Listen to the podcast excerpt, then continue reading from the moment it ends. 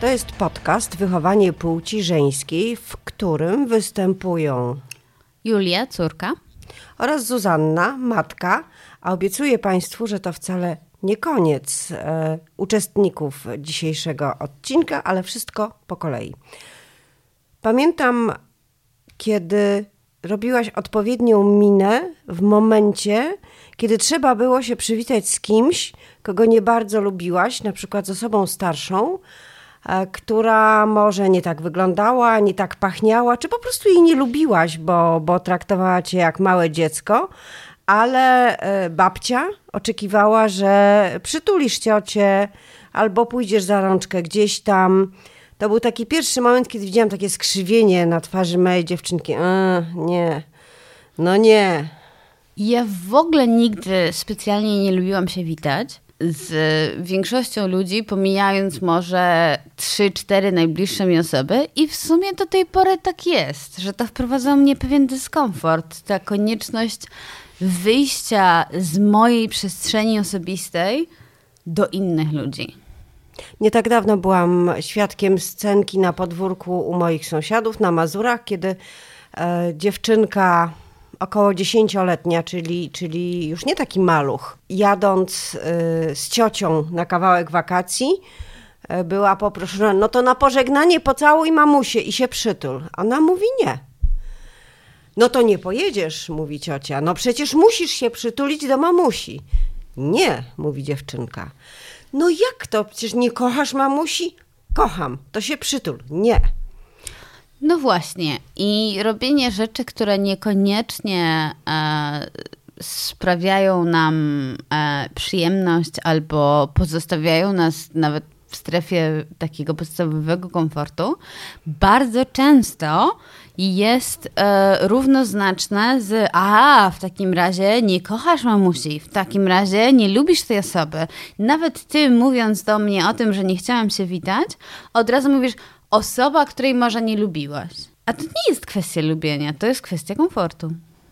I czym ten brak komfortu, czy też przyzwyczajenie do braku komfortu skutkuje w przyszłym życiu, dorosłym już, nastoletnim i dorosłym. Myślę, że powinnyśmy o to zapytać kogoś, kto potrafi to przeanalizować lepiej niż my. I ten ktoś jest w studio, profesor Zbigniew Izdebski, seksuolog. Dzień dobry. Dzień dobry, witam Państwa. Brak y, możliwości odsunięcia od siebie niechcianej perspektywy kontaktu fizycznego. Czy to jest ważne w dzieciństwie? To jest bardzo ważne. Tak jak y, wiele a innych sytuacji, takich rozwojowych, społecznych, jest ważne, to także jest ważne. Mówiłyście a tutaj dużo o strefie komfortu, że coś jest komfortowe, a coś na przywitanie nie jest komfortowe dla kogoś. Ja myślę, że też sobie należy odpowiedzieć na pytanie, dlaczego ta sytuacja na przykład dla dziecka czy adolescenta generalnie jest niekomfortowa.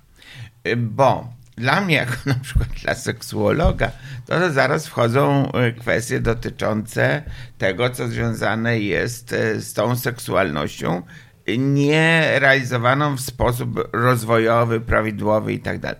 I może być tak, że to, co również było mowę, że, mówione, że ktoś kogoś zmusza do czegoś, do przytulenia, tak.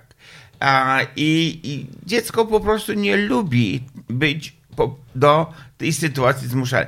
Ja nie mówię tutaj e, o kwestiach związanych z przemocą seksualną, bo nieraz to może być związane z przemocą seksualną. My nawet nie chcemy e, w takich relacjach o tym myśleć, że dziecko mogło być narażone, że to może być jedna z tajemnic dziecka, z którą dziecko sobie nie daje rady i może bronić się tylko stwierdzeniem nie, bo nie.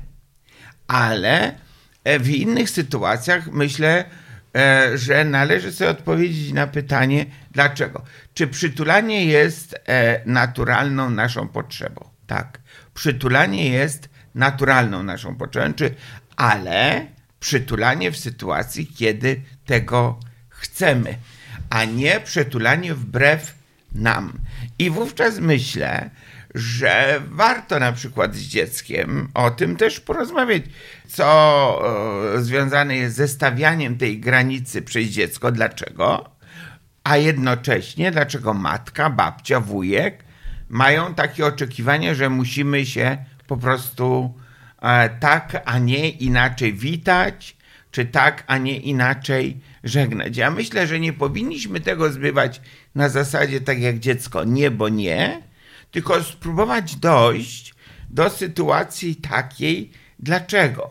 Bo tego typu zachowania wprowadzające tego typu ograniczenia mogą przenosić się później na nasze życie również dorosłe.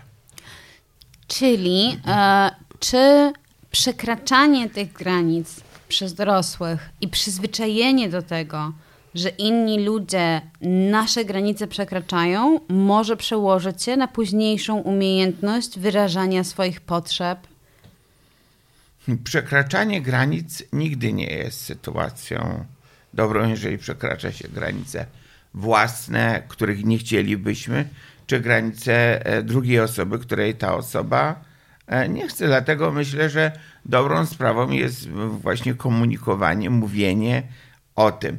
I naturalnie, że tego typu zachowania mogą, czy tego typu opory mogą przenosić się później na nasze życie dorosłe. Dlatego też ja jestem absolutnie przekonany, że ta nasza rozmowa powinna też płynąć trochę inspirująco na słuchaczy, żeby taką, taki dialog, taką rozmowę po prostu rozpocząć. Co takiego jest nie w porządku w tym? A czy są różnice w tym pierwszym etapie kontaktu fizycznego już uświadomionego przez dziecko? Bo oczywiście niemowlę jest w innej sytuacji, leżące w łóżeczku, noszone na rękach. Ale to dziecko, które już wyraża, werbalizuje swoje potrzeby, wolę, chęci i niechęci. Czy na tym etapie jest różnica między osobami płci żeńskiej a męskiej w stawianiu tych granic? Myślę, że na tym etapie aż tak bardzo jeszcze nie ma tej różnicy. Ale ze względu na to, że, taki, że polski system wychowania dziewczynek jest takim systemem wychowania do wstydliwości bardziej niż to do pięk, otwartości. Piękny termin, wychowanie do wstydliwości, tak, zapamiętamy. Tak. W związku z tym często w, u, u, wśród dziewcząt e, kształtuje się E, taką postawę, że, e, że dziewczynce czegoś nie wypada. Wypada chłopcowi, ale nie wypada e, dziewczynce. W związku z tym te różnice mają bardziej takie uwarunkowania e, o charakterze kulturowym. A kiedy to się różnicuje? Na etapie dorastania? My to zaczynamy odczuwać właśnie na etapie dorastania wprost. Ale wcześniej już zaczynamy to dostrzegać w całym systemie wychowania, jakie podejście mają do wychowania rodzice dziewcząt, jakie, jakie chłopców, jak, jak to funkcjonuje na, na zasadzie przedszkola. No i nie wyobrażam sobie, żeby chłopiec czuł się zobligowany do pocałowania dziewczynki, żeby nie było jej przykro. A bardzo łatwo jest mi sobie wyobrazić odwrotną sytuację, a nie tylko wyobrazić, a nawet przypomnieć. Mhm. A doprecyzujmy, ile chłopiec ma lat, ile dziewczynka ma lat, żeby on się czuł zobowiązany, że mają pocałować. Właśnie chodzi mi o to, że ona głównie czuje się zobowiązana i wydaje mi się, że od wczesnego okresu nastoletniego, od początku okresu dojrzewania do nie wiadomo jakiego momentu, zależy już od dziewczynki. Okres dojrzewania to jest szczególny okres w rozwoju i chłopaka, i dziewczyny, ale w okresie szczególnie tym to jest dla dziewcząt często trudny okres, okres związany z doszukiwaniem się w sobie różnych niedoskonałości, niedoskonałości związanej z wyglądem, niedoskonałości związanej z zaniżonym poczuciem własnej wartości. To może także wpływać na tego typu, tego typu zachowania. Natomiast ja myślę, że mówimy o dużych różnicach między powitaniem na przykład dziewczyny, chłopaka, nastolatków na powitanie prawda? Ktoś się wita i, i często jest to sytuacja absolutnie taka, że się tak wyrażę, towarzyska, że ludzie witają się na, na powitanie. A może dla, dla chłopaków jest to e, sytuacja rzadsza, że, że, że chłopcy mieli na przykład między sobą, jak się witają, to się ściskają czy się całują. E, a u dziewcząt jest to sytuacja, która często występuje, że dziewczyny, koleżanki, tym bardziej przyjaciółki, e, no to się po prostu ściskają. I ja myślę, że jeżeli coś dla kogoś nie odpowiada na tym także etapie, to powinniśmy powiedzieć, wiesz, ja bardzo ciebie lubię, e, po prostu uwielbiam się z tobą e, spotykać, ale będziemy się witali tak i tak. Nie przez jakiś taki e, kwestie związane z, z, e, no, z przytulaniem się na przykład, prawda? Bo ktoś do e, takiego na przykład, bo inaczej będzie mogło reagować dziecko jako małe dziecko. E, i, Bardzo i, szczerze, nikt, tak, nikt, nikt nie powie. I spontanicznie i powie, że to jest dla niego okej, ale e, e, wiecie, inaczej może być też u nastolatki, która na przykład ma różne bariery. Bariery wynikające także ze swojego wyglądu. I to nawet nie przytulanie o charakterze erotycznym w okresie dorastania, ale o charakterze takim no, społecznym, tak, towarzyskim, że ktoś, ona ma poczucie, że jej wygląd jest nie, nie w porządku. Ona ma takie poczucie, że nie chce wymieniać się po prostu uściskami.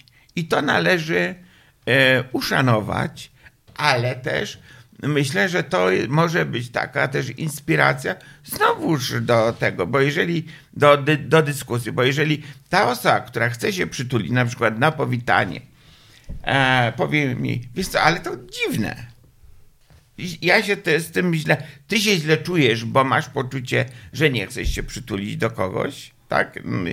A ja się źle czuję, że ty masz e, takiego typu ograniczenia, dlatego że no, w, w moim kręgu wszyscy się przytulają na A ty pewnie mnie nie lubisz, y, nie podoba ci się mój wygląd, może ja nie tak pachnę, jakbyś y, oczekiwała, a może mam nie takie ubranie, no coś jest nie tak ze mną, skoro ty nie chcesz się przytulić. Ach, Ale właśnie... to zostaje na dalszy etap. No i dlatego sądzę, żeby to nie pozostawało w takiej y, przestrzeni niedomówienia, to trzeba y, sobie powiedzieć, o co w, nam w tym y, wszystkim chodzi.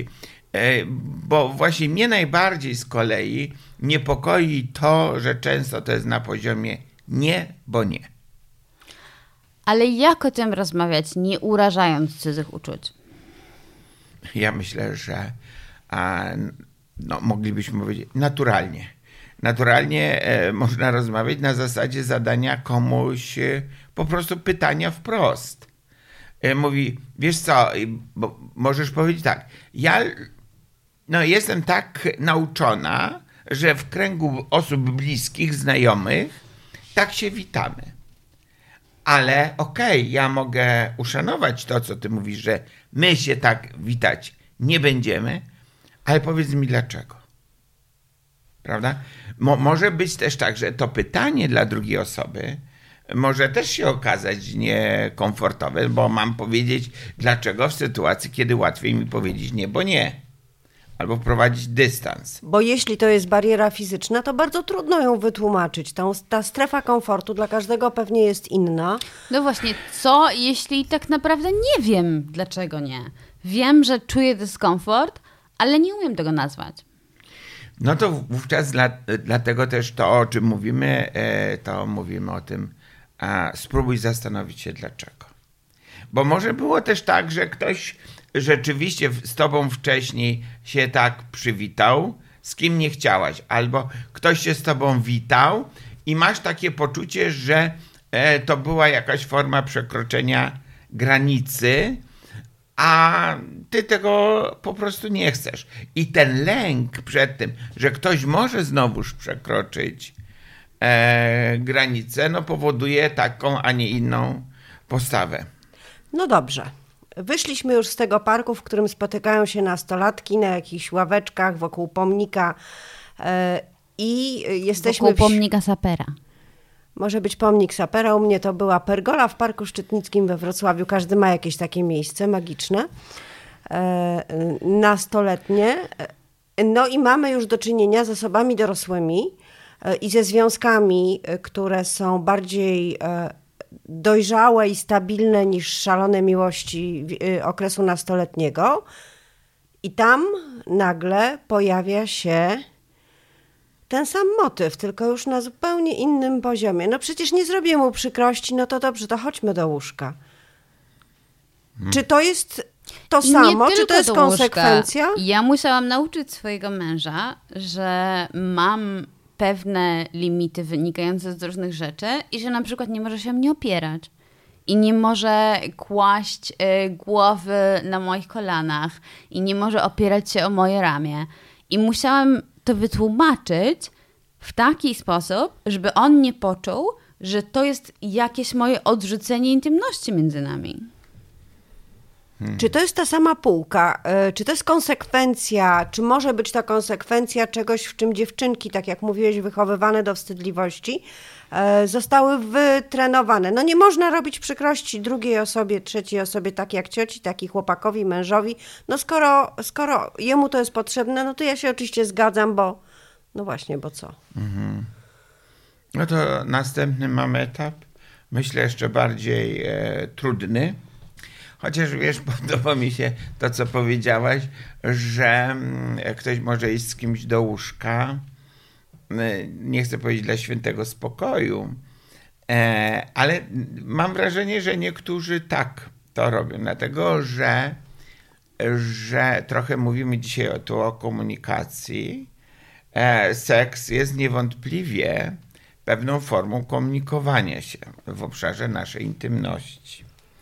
Ale jest, no wiele lat już przyjmuję pacjentku, pacjentów, pacjentki i mam wrażenie, że kiedy pytam o ich inicjację seksualną, o wczesne doświadczenia seksualne, to w tej grupie też pojawiają się osoby, które mówią tak, a tam zgodziłam się na ten seks, bo nie chciało mi się gadać, dlaczego nie chcę.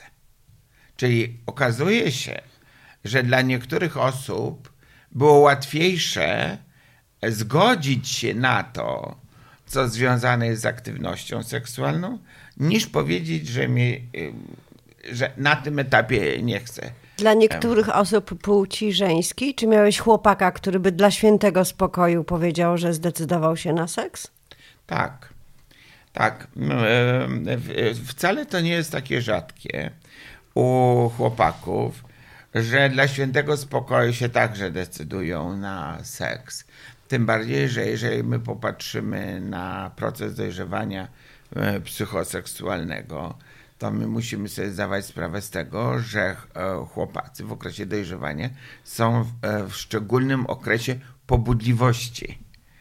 pobudliwości seksualnej. W związku z tym to nieraz to napięcie seksualne powoduje to, że okej, okay, chłopak się także decyduje.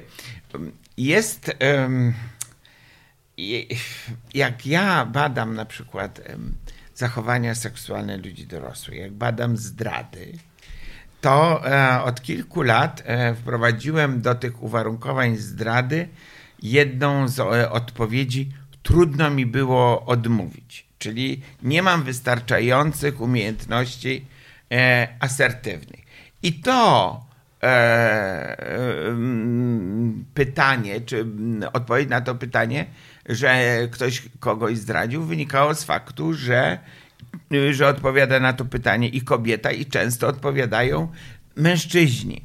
I mężczyźnie nieraz jest trudno odmówić kobiecie, a czy chłopakowi nieraz jest trudno odmówić dziewczynie, na przykład jeżeli dziewczyna jest stroną inicjującą, a żeby na przykład dziewczyna nie pomyślała, że on ma może problemy jakieś. Że jest małomęski, że nie jest że, macho. Że to jest rzeczywiste, że, jest mało, że może być małomęski, ale może dlatego, że, że może dziewczyny nie są w obszarze jego zainteresowania, może bardziej chłopacy, a on jeszcze się z tym nie oswoił, że i to może być w życiu i to może być, ale on jest na przykład heteroseksualny, ale dziewczyna mu się nie podoba. Ale tłumaczenie mm, dla niego wydaje się bardziej skomplikowane i już woli się zdecydować na seks, żeby tylko o tym nie, nie dyskutować. To wydaje się dla nas takie no nieraz mało prawdopodobne, ale ono jednak występuje i my mówimy, mu, musimy się z tym liczyć, że kwestia naszych umiejętności asertywnych jest ważna. I tak samo w przypadku dziewcząt, jak, tak samo jak i w przypadku chłopaków, bo my mamy znowuż takie poczucie e, związane z tym, że dziewczynom jest znacznie łatwiej e, odmówić. Ja myślę, że odmawianie nieraz jest e, trudne i, jedyn, i po jednej, a, i po drugiej stronie. E, tak sobie myślę. Ale mamy jest... problemy z tym, żeby stawiać granice i żeby odmawiać. Ale czy mamy również problem z tym, żeby pytać? Koncepcja tego, żeby zapytać kogoś, czy chce, żebyś go pocałował, czy chce, żebyś zostać dotknięty w taki sposób, w inny sposób, jest często w naszej kulturze wyśmiewana, jakby miała zupełnie zabić romans, zabić moment. Spontaniczność, mm. ten odruch i poryw serca. No przecież nie będę jej pytał, czy ona chce być głaskana po e, gołym ramieniu. No dlaczego nie? Ja myślę, że to jest często takie myślenie, że pozbawiamy siebie w tej relacji spontaniczności. Spontaniczność jest niewątpliwie no, fajną kategorią w naszych relacjach, ale rzeczywiście ona także musi być kontrolowana, żebyśmy znowuż nie przekraczali granic drugiej, drugiej osoby. I czy mogę cię teraz pocałować? No, no to, to rzeczywiście jest trochę nieraz takie dziwne pytanie, bo ono często, ta relacja związana, że może bym ją pocałował, ona może mnie by pocałowała, wynika z faktu, no, że okoliczność jest bardzo sprzyjająca i mamy takie poczucie, że jedna i druga strona tego oczekuje, tego, tego akceptuje, a wprowadzenie tego pytania, czy mogę cię teraz pocałować, no, wyprowadza nas trochę, nie chcę powiedzieć, no, z, z pewnej dramaturgii tej, tej relacji, ale może być dziwne. Natomiast jeżeli siebie troszeczkę bardziej poznajemy, tak, i e, widzimy, że druga osoba oczekuje bardziej tego, żebyśmy ustalili, co można, czego nie można, czego oczekuje, no to może, to może też jest, to może też jest ważne, ale to jest bardzo indywidualna, indywidualna sprawa.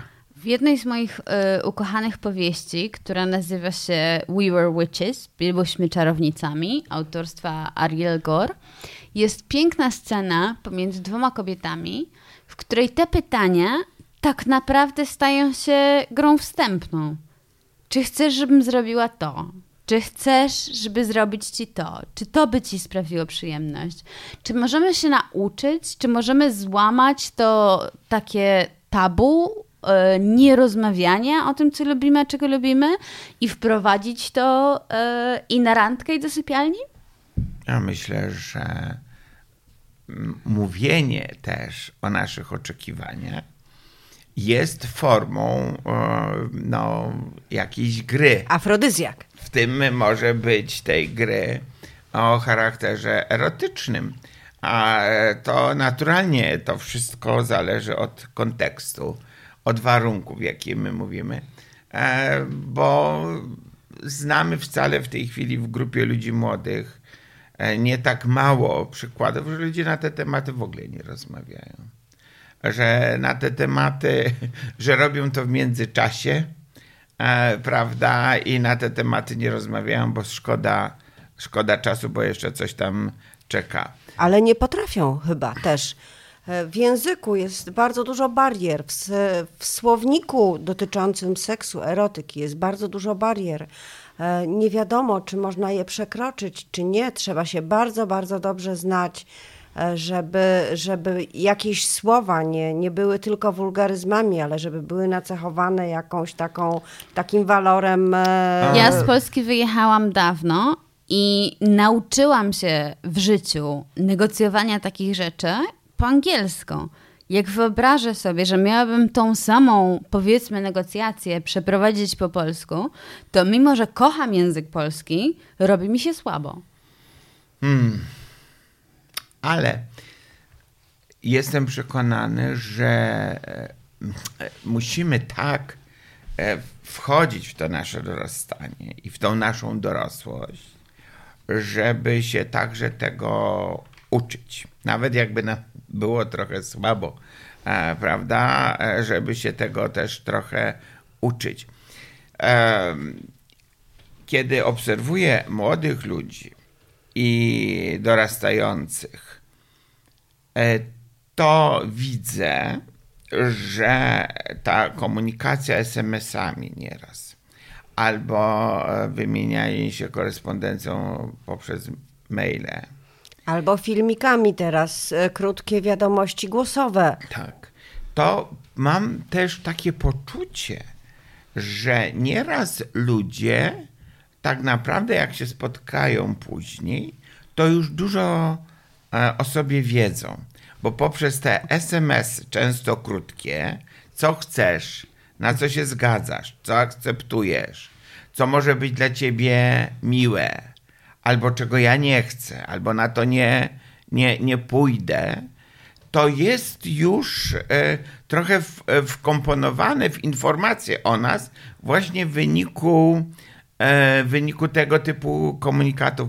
Bo my y, mówimy tu, tutaj troszeczkę o takich sytuacjach romantycznych, kiedy ludzie się spotykają a w różnych sytuacjach w realu, i zaczynają snuć rozmowy na różne tematy. Ale ponieważ nasza rzeczywistość bywa bardzo dynamiczna. Żyjemy w świecie apek randkowych przecież. Tak. I ona jest bardzo dynamiczna, szczególnie wśród ludzi młodych.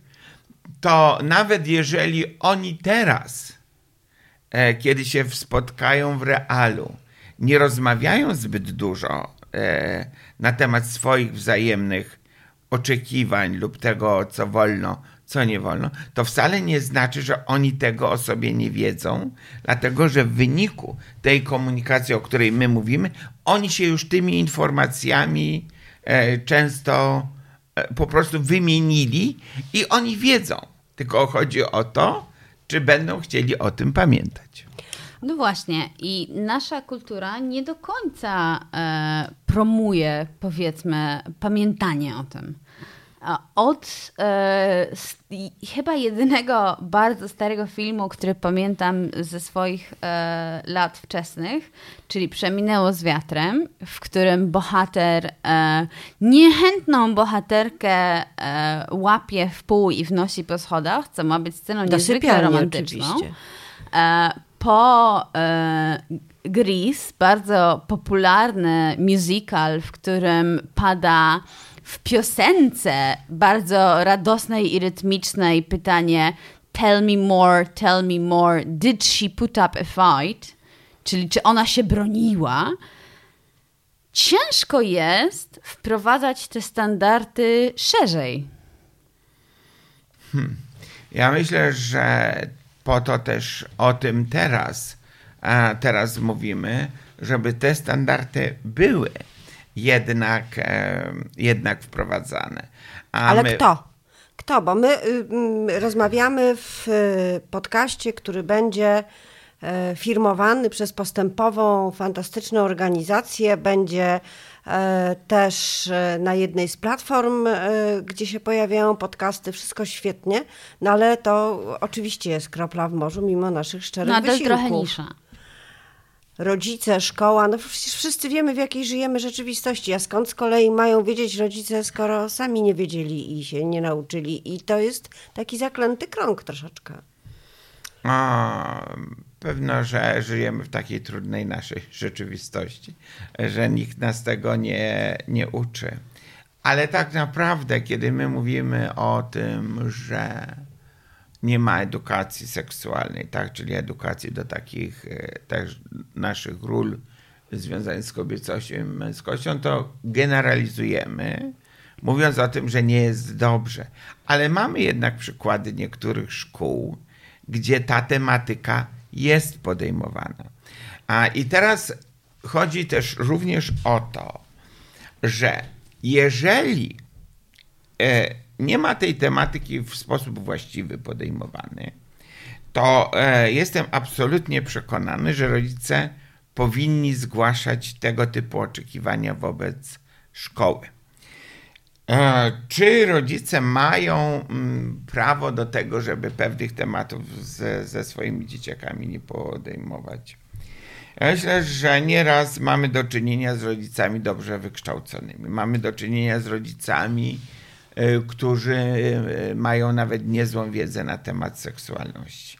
Ale ze względu na różne bariery o charakterze psychologicznym nie są w stanie rozmawiać z własnymi nastoletnimi dziećmi, dziewczynami, chłopakami na temat seksualności, na temat intymności, na temat bliskości. I ja w dawnych latach, jak, aż mi się dziwnie robi, jak piszę, mówię w dawnych latach, ale to tak było, pisałem o tym, jak ważna jest rola rodziców w tym procesie. I ja to podtrzymuję z, z punktu widzenia takiego postulatu wychowawczego, że to jest ważna rola. Tylko że problem polega na tym, że poza świadomością nie, ta zmiana za bardzo nie następuje. I ja już do rodziców nie mam większych chyba pretensji. Jestem na tym etapie e, już podejścia, że nie mam. W relacji z własnymi dziećmi. Ale e, oczekuję od rodziców, że jeżeli oni nie podejmują tego tematu, to żeby jednak e, to żeby jednak wyartykułować w szkole, że rodzice mają oczekiwania wobec szkoły, żeby tego typu e, problemy zostały podjęte. A, I e, według mnie grupa rówieśnicza, szkoła szczególnie, to powinno być takie naturalne środowisko pewnej umiejętności uczenia się, e, mówienia o kwestiach, które mogą być trudne. O dojrzewaniu dziewcząt, o dojrzewaniu chłopców, o relacjach, o wzajemnych oczekiwaniach. Bo jeżeli młodzi ludzie nie zostaną na poziomie szkoły tego nauczeni, że to, że o tym można dyskutować, no to będzie po prostu powielane na następne zaniechanie, prawda?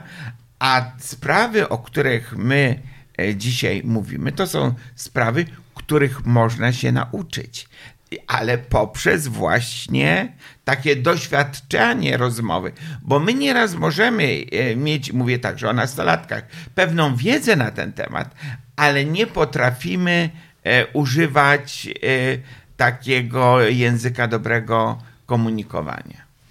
Jeśli wrócimy do tematu nierobienia przykrości, to istnieje stereotyp bardzo powszechny, dotyczący tego, że kobiety udają orgazmy.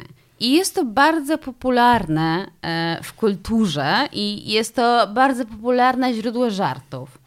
Ale ostatnio zdziwiłam się, oglądając e, młodą stand-upową e, komiczkę Taylor Tomlinson, która ten temat absolutnie e, pociągnęła e, z dużą pewnością siebie i mówiła w swoim występie: nigdy tego nie udawałam, nigdy tak bardzo nikogo nie kochałam, nie rozdaję trofeów za pojawienie się na zawodach, złap e, kawałek pomarańczy i elektrolity i wracaj na dół. Czy kultura się zmienia w tym sensie? Czy, czy to jest... No chłopak nie może udawać orgazmu, znaczy byłoby mu bardzo trudno. Dziewczyna może, kobieta, mężczyzna, to A zostaje. A poza tym zazwyczaj trudniej jest go osiągnąć kobiecie. No i moje badania pokazują, że znaczna część kobiet daje orgazmy w polskiej rzeczywistości. Dlaczego? A, dlatego, że znowu, że jesteśmy tak kulturowo y, wychowani czy przyzwyczajeni do tego, że no, w czasie naszej relacji intymnej to zadowolenie wynikające z przeżywania orgazmu jest składową y, tej naszej y, relacji, prawda? Jest oczekiwane.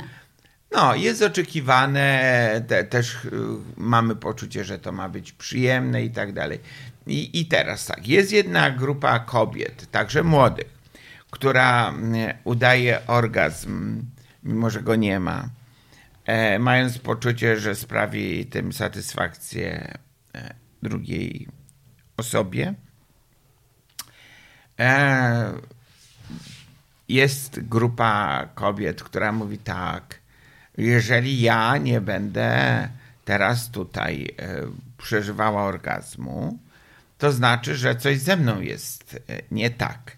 I nie chcę wypaść kiepsko w, w oczach tej drugiej osoby. To jest jedna, następna grupa. Jest grupa taka, która po prostu daje orgazm po to, żeby zakończyć relację tą tu i teraz, w tej chwili, erotyczną. Im szybciej, tym lepiej. Mając poczucie, że jest jeszcze kilka innych rzeczy do zrobienia w czasie tego dnia czy wieczoru. W związku z tym ten orgazm... Pranie, zakupy. Tak. I że ten orgazm jest takim sygnałem, no, że było miło, dobrze, kończymy. No i każda osoba ma swoje do...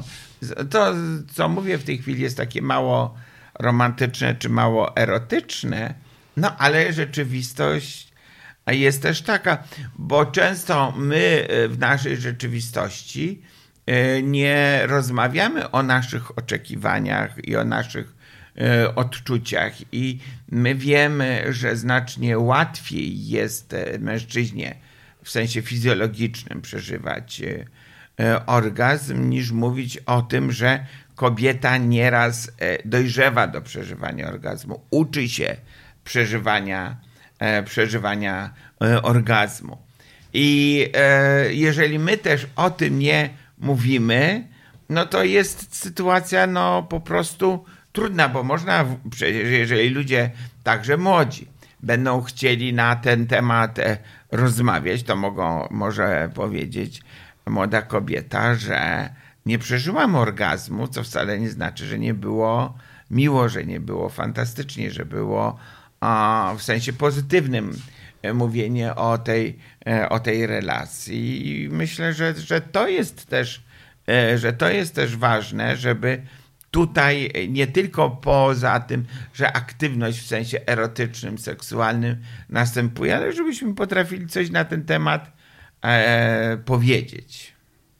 Mamy na pewno jeszcze bardzo, bardzo dużo pytań, ale trudno, podcast też ma swoje ograniczenia czasowe, mimo że mniejsze niż, niż regularne radiowe audycje, ale widzę, że Julia jeszcze, jeszcze sygnalizuje, że koniecznie musi o coś zapytać, tak? Dobrze? Nie, myślę po odczytałam? prostu, że znalazłam a, wniosek z całej tej dyskusji i on tak naprawdę jest bardzo prosty. Musimy rozmawiać. Im więcej, tym lepiej. Prosty wniosek, ale zawsze aktualny, a y, mnie z kolei, y, mi spodobało się bardzo y, uczenie się orgazmu i dorastanie do orgazmu, bo y, dla wielu kobiet z pokolenia y, piętro czy dwa piętra wyżej, samo, samo wymyślenie takiego, y, takiej figury y, byłoby pewnie szokujące, a przecież dobrze jest zmieniać się na lepsze z pokolenia na pokolenie. Dziękujemy bardzo. Profesor Zbigniew Izdebski był naszym gościem, a w podcaście Wychowanie płci żeńskiej wystąpiłam ja, czyli Zuzanna Dąbrowska, dziennikarka Rzeczpospolitej i... Julia Ikonowicz, nauczycielka na emigracji. Dziękujemy i do usłyszenia. Do usłyszenia.